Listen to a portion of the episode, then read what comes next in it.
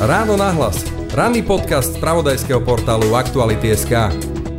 Benedikt XVI, pápež viacerých tvári, respektíve obrazov. Podľa nemeckého Tagespostu pri ňom možno hovoriť o dvoch pápežoch. Na jednej strane Benedikt ako milovaný a vážený pápež veriacich so zástupmi z celého sveta pri jeho katafálku, obraz posledných dní.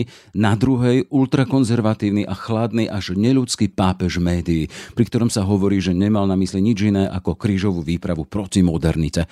Odražujú však tieto extrémne pozície jeho reálny obraz, aký vlastne bol Jozef Racing Ratzinger, teológ, mysliteľ, neskôr v ruchu Petrovho nástupcu a Kristovho námestníka. A čo z neho pretrvá? Téma pre Tomáša Petračka, českého katolického teológa a cirkevného historika. Je streda, 11. január, počúvate podcast Ráno náhlas. Moje meno je Jaroslav Barborák. Ráno nahlas. Ranný podcast z pravodajského portálu Aktuality.sk podoby či tváre zosnulého emeritného pápeža a Tomáš Petraček, český katolický teológ a cirkevný historik. Vítajte v na hlas. Dobré ráno. Pri tých spomínaní vašich funkcií alebo pozícií som nezabudol na niektorú, lebo z toho, čo som si prečítal, venujete sa akademické mládeži a to nie len ako vysokoškolský pedagóg, ste tiež kňaz, dekádu ste boli dokonca kanonikom kapituly na Pražskom hrade. Vyštudovali ste nielen teológiu a nebola vašou prvou voľbou, ak sa nemýlim. Najprv ste študovali tie klasické svetské dejiny a etnológiu?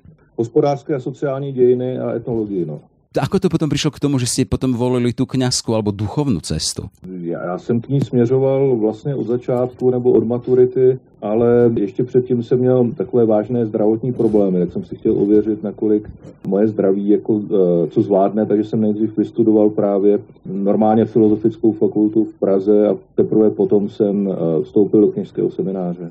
A ty zdravotné problémy, ty mali nějakým, nějakým způsobem vplyv na to, že si zvolili duchovnou cestu? Ale vás to len utvrdilo? To byla spíš taková komplikace na cestě, ale která mě zároveň uh, sice vzala jako čtyři roky života, ale zase mě uh, obdarovala takovou jako důležitou životní zkušeností, která vám, řekněme, pomůže srovnat hodnoty a, a dá vám určitý nadhled a svobodu taky. Mm-hmm.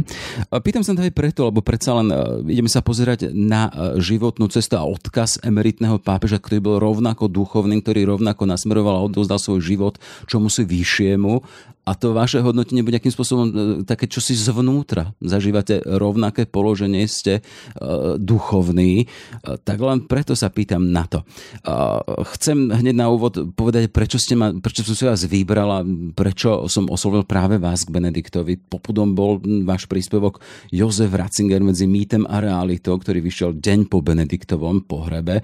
A v jeho potitule bola aj tá latinská veta, že Amicus Josefus Benedictus 16. Set magis amica veritas, čo voľne preložené znamená, že Benedikt či Jozef Ratzinger uh, je priateľ, no väčšou priateľkou je pravda. Prečo to rozlišenie?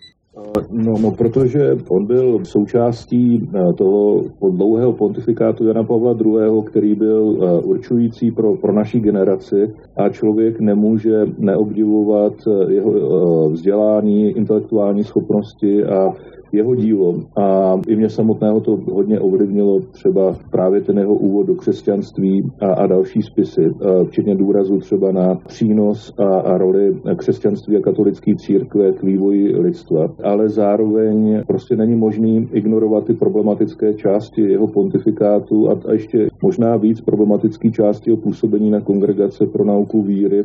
To, co mě vlastně přivedlo k napsání toho nekrologu nebo té, té určité předběžné bilance, byla taková masivní ne, eh, nekritičnost nebo až tak jako uhra, uhranutí eh, jeho postavou eh, minimálně v prostředí České katolické církve nebo té oficiální části která se k tomu postavila tak jako úplně nekriticky. To pro mě byl takový poput se k tomu nějak vyjádřit a pokusit se, eh, a je to právě ve obrovském kontrastu s tím, jakým způsobem hodnotí světová církev, jakým způsobem se hodnotí v jiných evropských zemích a to si myslím, že trošku vypovídá i o našem prostředí. Netýká se samozřejmě jenom České republiky, myslím, že to je dost podobné na Slovensku, v Polsku eh, nebo v Maďarsku, ale v České republice si myslím, že to je svým způsobem extrém.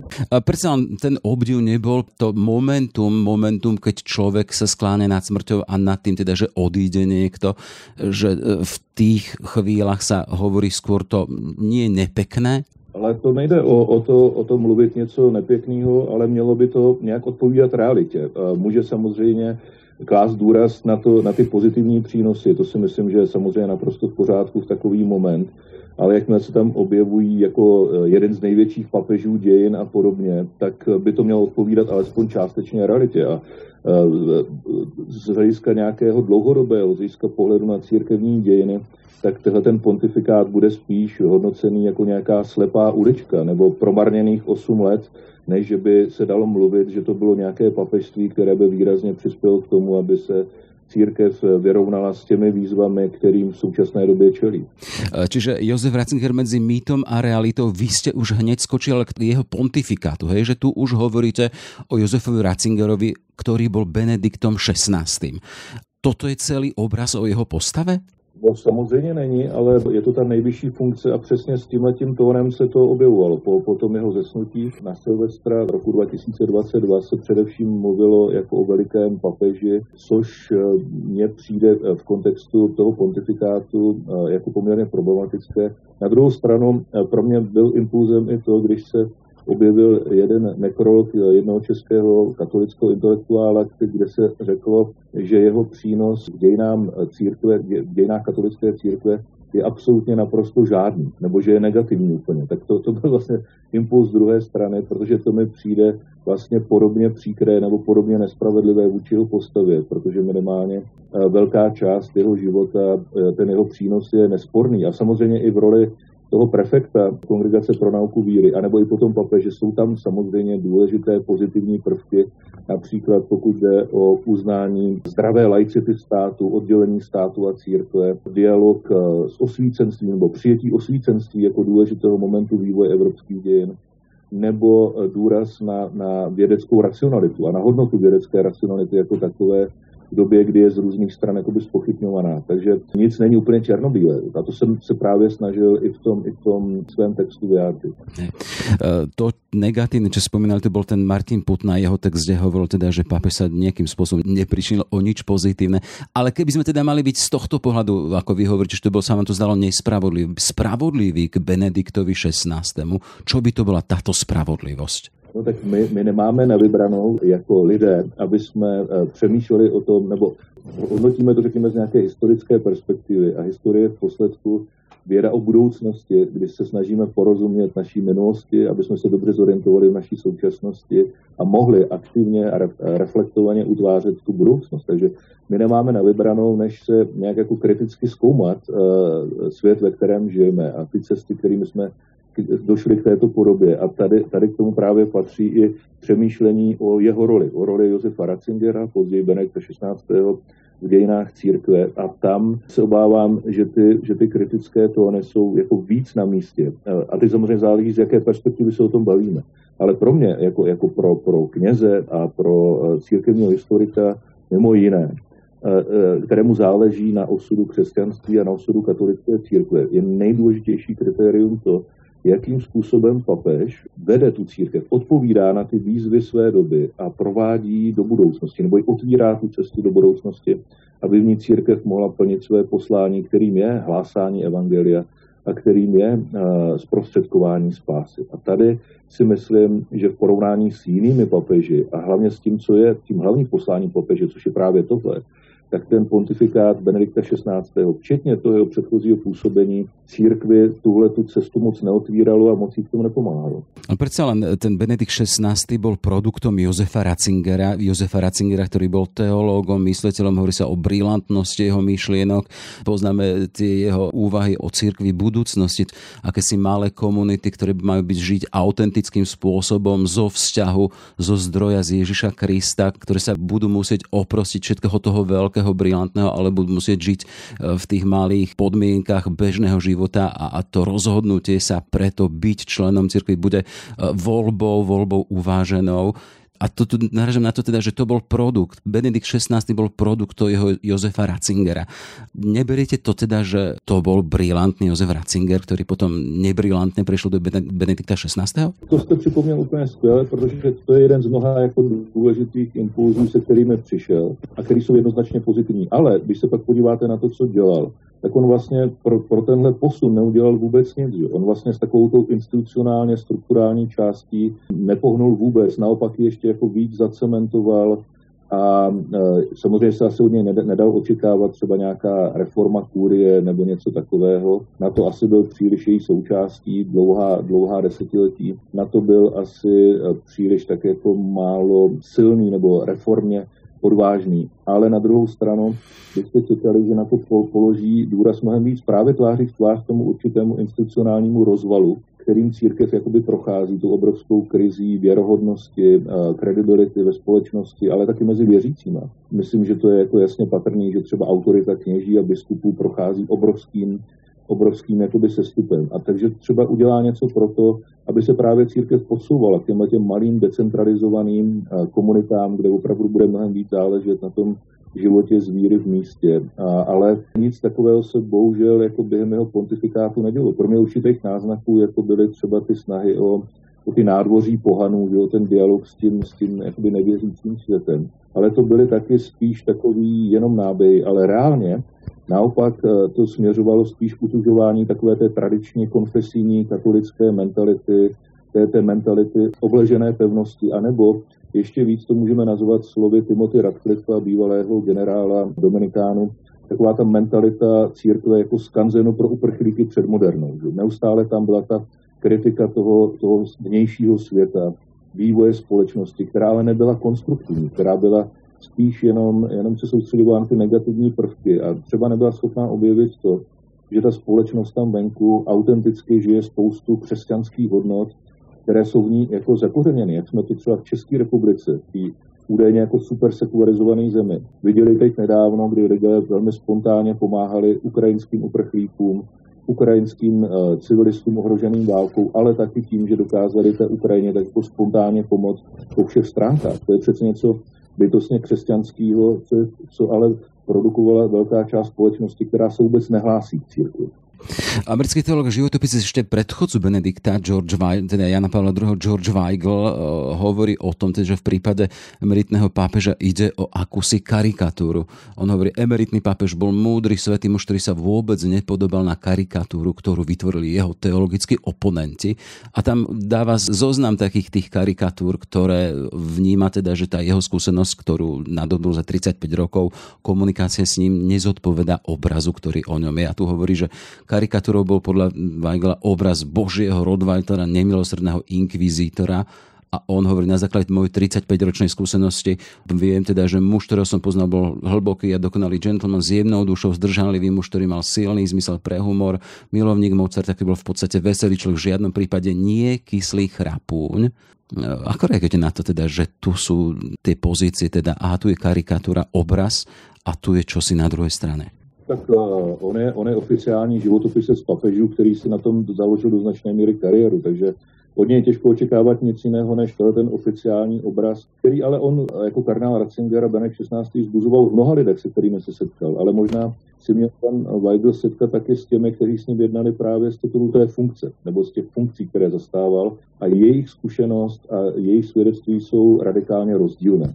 Mluví se o, o velmi neko, nekompromisních zásazích, které ale často nejsou vedeny jako přímo. Ale i tak, i když jsou vedeny přímo na té kongregaci, tak se proti ním vlastně nemůžete bránit. Ta kongregace neměla zavedené mechanismy v době, kdy on tam působil, kdy jste se mohli proti tomu nějak účinně někam odvolat nebo dosáhnout nějakého spravedlivého řízení, což se přiznejme, už v rámci naší civilizace přeci jenom je jako běžný. Když vás někdo z něčeho obviní, někdo běží s vámi nějaký proces, tak o tom víte minimálně. Můžete, můžete s tím jako něco dělat, můžete se bránit. A taky často používal metody, které jsou problematické sami o sobě. Prostě zákulisní pokyny řeholním představeným, aby ten nebo ten byl odvolaný z určité funkce, aby mu bylo zakázáno publikovat a podobně. A tohle to patří prostě do portfolia činnosti kardinála Ratzingera v roli prefekta pro kongregaci víry. A kdyby se pan Weigl právě zeptal některých těch eh, já bych se nebál klidně ani použít slovo obětí, jeho, jeho jednání v pozici, eh, v pozici prefekta kongregace, tak by možná si ten obrázek změnil. To, to, mně, to, mně to přijde jako úplně absurdní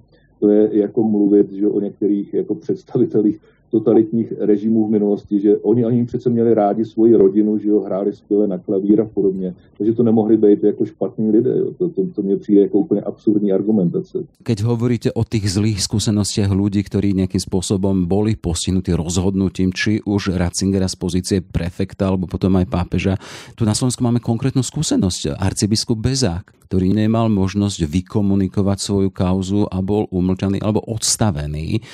Ak vy hovoríte o tých ďalších skúsenostiach, koho máte na mysli, alebo o kom hovoríte? Aby sme mali len predstavu tých prípadov. To je plejáda prostě teologů, počínaje takovými legendami, jako je Bernard Herring, eh, Jacques Dupuy, eh, Jean-Marie Thiard, eh, Gutierrez, prostě celá třeba plejáda těch teologů osvobození, jako byl Leon Sobrino a mnozí, kteří prostě částečně byli oficiálně potahovaní kongregací pro nauku víry, částečně prostě proti něm byly nějaké zákulisní tahy. Ale v každém případě všichni ti jmenovaní eh, během svého života přestože zpětně viděno, ta jejich teologie není jako heretická v tom právém slova smyslu, že by nějak ohrožovali základní pravdy víry, tak dostali prostě tu nálepku kontroverzní, problematičtí autoři, což v rámci katolické církve vás vlastně diskvalifikuje z hlediska toho vnitřního diskurzu. Když se podíváte na pontifikát Jana Pavla II., a kde Benedikt XVI. hrá důležitou roli, tak tam vidíte do značné míry prostě umrtvení vnitřního rozhovoru v církvi. Jan Pavel II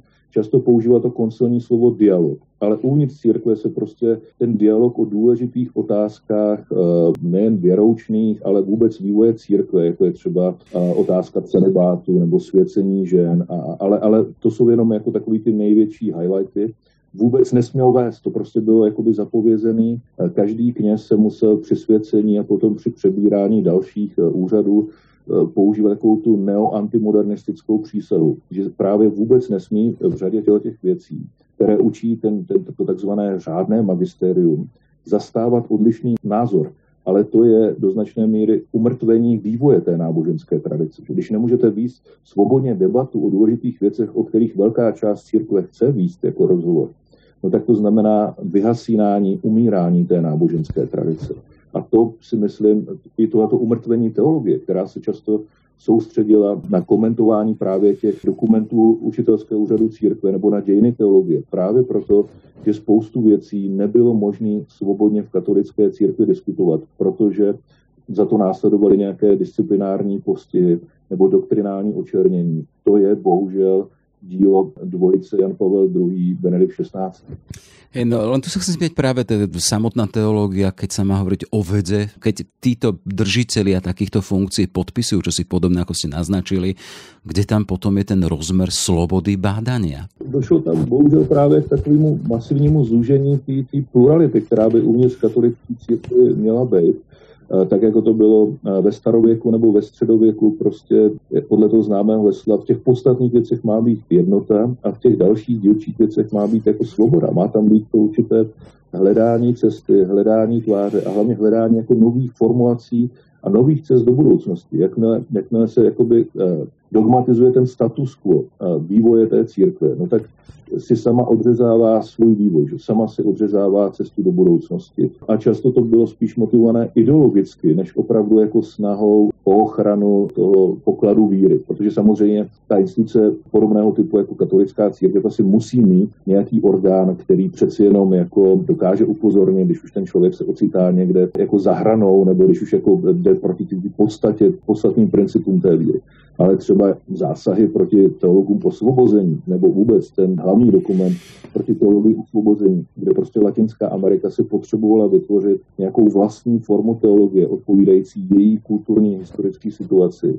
A chápu, že pro, pro evropské myslitele, jako by Neopal II. a, a Josef Ratzinger, to bylo uh, jako těžko zkousnutelné. Ale, ale ty centralizační autoritářské zásahy, třeba do vývoje místních církví do značné míry přispěly k tomu, že uh, Latinská Amerika byla pro katolickou církev ztracena. Protože velká část těch uh, latinskoamerických katolíků, když, když ztratili tu šanci mít v té teologii osvobození nějaký konceptuální nástroj, bojovat ze své sociální a lidská práva, tak prostě přešli k těm marxistickým bojůvkám že jo, a k těm jako levicovým ideologiím. A ti, kteří potřebovali, řekněme, tu náboženskou útěchu a konkrétní materiální pomoc, no tak ti potom zase přešli k těm letničním evangelikálním hnutím, kteří tohleto, tu emotivní podporu a taky tu finanční podporu díky podpoře Spojených států umí prostě mnohem lépe než katolická církev. Keď hovoríte o tej teológii oslobodenia Latinská Amerika a keď dáme do kontry teda to, toho Ratzingera alebo Benedikta XVI, akého akési strážcu viery, bolo tam nutné teda byť takýmto strážcom, bola táto teológia oslobodenia, ktorá vychádzala z samotného Evanielia takýmto ohrozením čistoty viery? Nebolo to len akési prevedenie do reality a do podrobnosti toho odkazu Evanielia starať sa o najbiednejších? Mě to bylo v souladu, bylo to v souladu uh, třeba s míněním uh, s Latinskoamerickou biskupskou konferencí. To jako na přelomu 60. 70 let uh, biskupské konference na setkání v Medellínu a na dalších schromážděních se jasně vyjádřili, že potřebují ten typ teologie.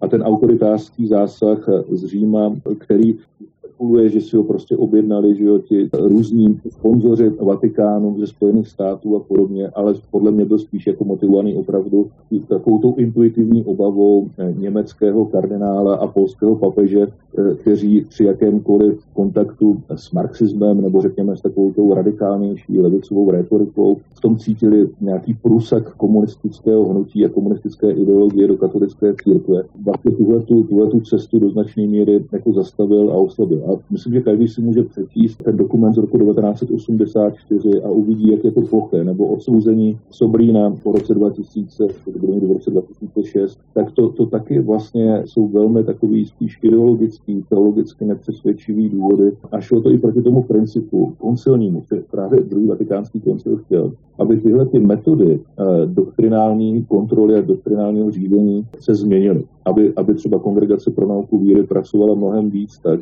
že moderuje tu diskuzi, jakoby jde, jde, snaží se vytvářet nějaký vzorový dokumenty. A, ale e, je potřeba teda přiznat, že některé dokumenty třeba z doby jeho pontifikátu, který vydávala Mezinárodní teologická komise nebo Papežská biblická komise, jsou velmi kvalitní a mají svoji vysokou hodnotu, což je do značné míry zásluha teda kardinála Ratzingera a Benedikta 16. Na druhou stranu tyhle ty vstupy jako ideologicky motivovaný do vývoje místních církví a takový to autoritářský, nespravedlivý jednání s těmi teology, kteří hledali nějaký nový cesty do budoucnosti, bohužel je teda na té na negativní straně vás. Sám Benedikt XVI. Jozef Ratzinger by som zvolenie hovoril o tom, že on nie je človekom správy alebo governa, teda, teda a sa necítil, necítil byť teda adeptom na to byť Petrovým nástupcom, byť pápežom a vieme teda aj z jeho histórie ešte ako kardinála, pobočníka alebo teda dvojky pápeža Jana Pavla II viackrát sa pokúšalo o to, aby ho zbavil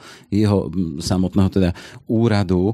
Chcem sa spýtať, že či toto nemôže byť problém, teda, že on nebol človekom správy, nebol človekom organizácie a v tomto sa spolahol na tú mašinu vatikánskych dikastérií alebo mašinu e, samotného Vatikánu a vieme teda, žil som tam vi, viac rokov, robil som v Vatikánskom rozhlase a videl som, akým spôsobom to dokáže byť zabetonované, keď sa odovzdávajú možno to zaujímavé zamestnanie vo Vatikáne z, z pokolenia na pokolenie. Ja to nehovorím teda o funkciách kardinálov, ale to nižšie, ale predsa len ten duch toho, že to je robiť vo Vatikáne alebo byť zamestnancom Vatikánu je čosi, čo, čo je zaujímavé a, a čo prináša e, prospech. Či, či toto nebola jeho chyba teda, že nezvládol správu takejto veľkej dikasterálnej mašiny? To asi můžeme celkem snadno konstatovat. Myslím, že i on sám to přiznával a ale mně to přijde trošku úsměvný ho omlouvat tímhle způsobem. Mě to trošku připomíná Andreje Babiše tady u nás v České republice, který se vymlouvá, že do strany nechtěl, ale donutila ho k tomu maminka.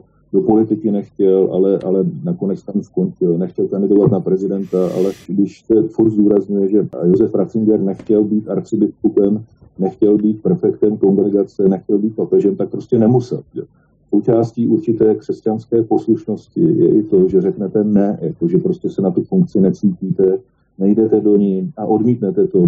A myslím si, že to je i jako vyšší typ poslušnosti, než se schovávat za tu autoritu a přijmout to a pak tam brečet, že se v tom necítíte dobře a žádat o nějaké aplikace, které ale nikdy nedotáhnete do konce. V případě teda jeho působení na kongregace pro nauku víry. Takže mě, to, mě to nepřijde jako polehčující okolnost eh, v tom, že myslím, že je patrný, že minimálně teda to řízení kůry je potom jako papež nezvládl. Že? To jsme viděli v tom, že tam převládly ty boje těch frakcí na kůrii, který uh, končily právě těmi úniky informací, že, tou aférou uh, Wikileaks, uh, která natolik ho jakoby zatížila a zničila, protože jemu si myslím strašně záleželo na obrazu církve, a protože to vnímal, jak je to důležitý pro to, aby církev mohla působit, tak ona vlastně dneska nemá nic jiného, než tu svoji kredibilitu, než tu svoji hodnověrnost, než důvěru, kterou vzbuzuje. A tohle to jakoby těžce poškozovalo a že tím jako strašně, strašně trpěl ale mohl si to vlastně ušetřit tím, kdyby třeba už v roce 2005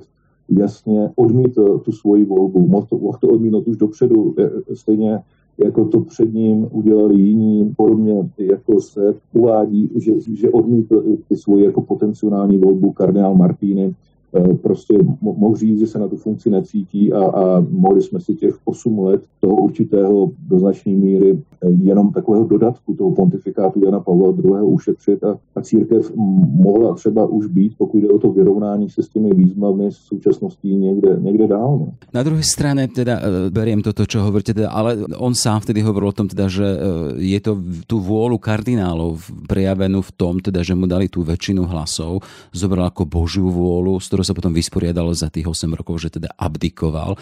Len tuto sa ale rozmýšľam o tom teda, že ten obraz a to kriticky ten váš pohľad e, kontrastuje vo mne s tým teda, že stále žijem nejakým spôsobom e, napríklad z jeho teológie detstva Ježišovho a to sú tak krásne texty, ktoré dokážu inšpirovať a to nehovorím o sebe, ale však máme kruhy veľké, ktoré hovoria o tom teda, že ten jeho teologický obsah dokáže inšpirovať do budúcnosti a dokážu z toho žiť generácie a tu hovoríme o obraze Benedikta XVI, ktorý bol skoro až omylom na svojom mieste, tak ako som to pochopil z toho vášho rozprávania, ako toto v sebe vysporiadávate? To jsem se také snažil nějak vyjádřit v tom textu, že to vlastně je škoda, že, že to jeho působení a myslím si, že to dlouhodobě spíš jako kritické zhodnocení jak jeho působení na kongregaci, tak eh, jako papeže může mnoha lidem eh, zabránit četbě jeho spisů, který jsou velmi silný a který budou součástí trvalého dědictví eh, katolické tradice i do budoucnosti samozřejmě v rámci nějaké plurality hlasů, ale pokud jde o, řekněme, právě ty, ty spisy, které jdou nějak na hloubku, které můžou prohloubit vztah k Bohu, duchovní život, tak tam, tam ten jeho přínos je, je nesporný, stejně jako jeho encyklopedická znalost tradice a jeho formulační schopnosti v tom patřil mezi vůbec nejlepší teology druhé poloviny 20. století. O tom, myslím, ne, nemůže být sporu. Ale, ale zase právě jeho působení v těch funkcích může výst mnohý k tomu, že se prostě tím dílem nebudou chtít zabývat a, a tak se zbytečně chodí. Možná, že by byl vlivnější uh, na vývoj katolické církve, na to, co jemu leželo na srdci, kde jsou i důležitý impulzy typu, že například žádná strukturální reforma církev jako nezachrání, že církev prostě musí jít ke svým kořenům, musí do hloubky, musí znovu objevit ten duchovní život jako základní prioritu, že díky tomu se vlastně k tomu ti, ti lidé nedostanou a on by byl možná vlivnější a účinněji by ovlivnil směřování církve, kdyby působil svým dílem a, a nebyl v těch, těch rozhodovacích funkcích. Dobre, toľko teda obraz Benedikta XVI. a Tomáš Petráček, český teolog a katolický kňaz, rovnako církevný historik. Všetko dobré, ďakujeme za váš pohľad. Ďakujem za pozvání. Všetky podcasty z pravodajského portálu Aktuality.sk nájdete na Spotify a v ďalších podcastových aplikáciách.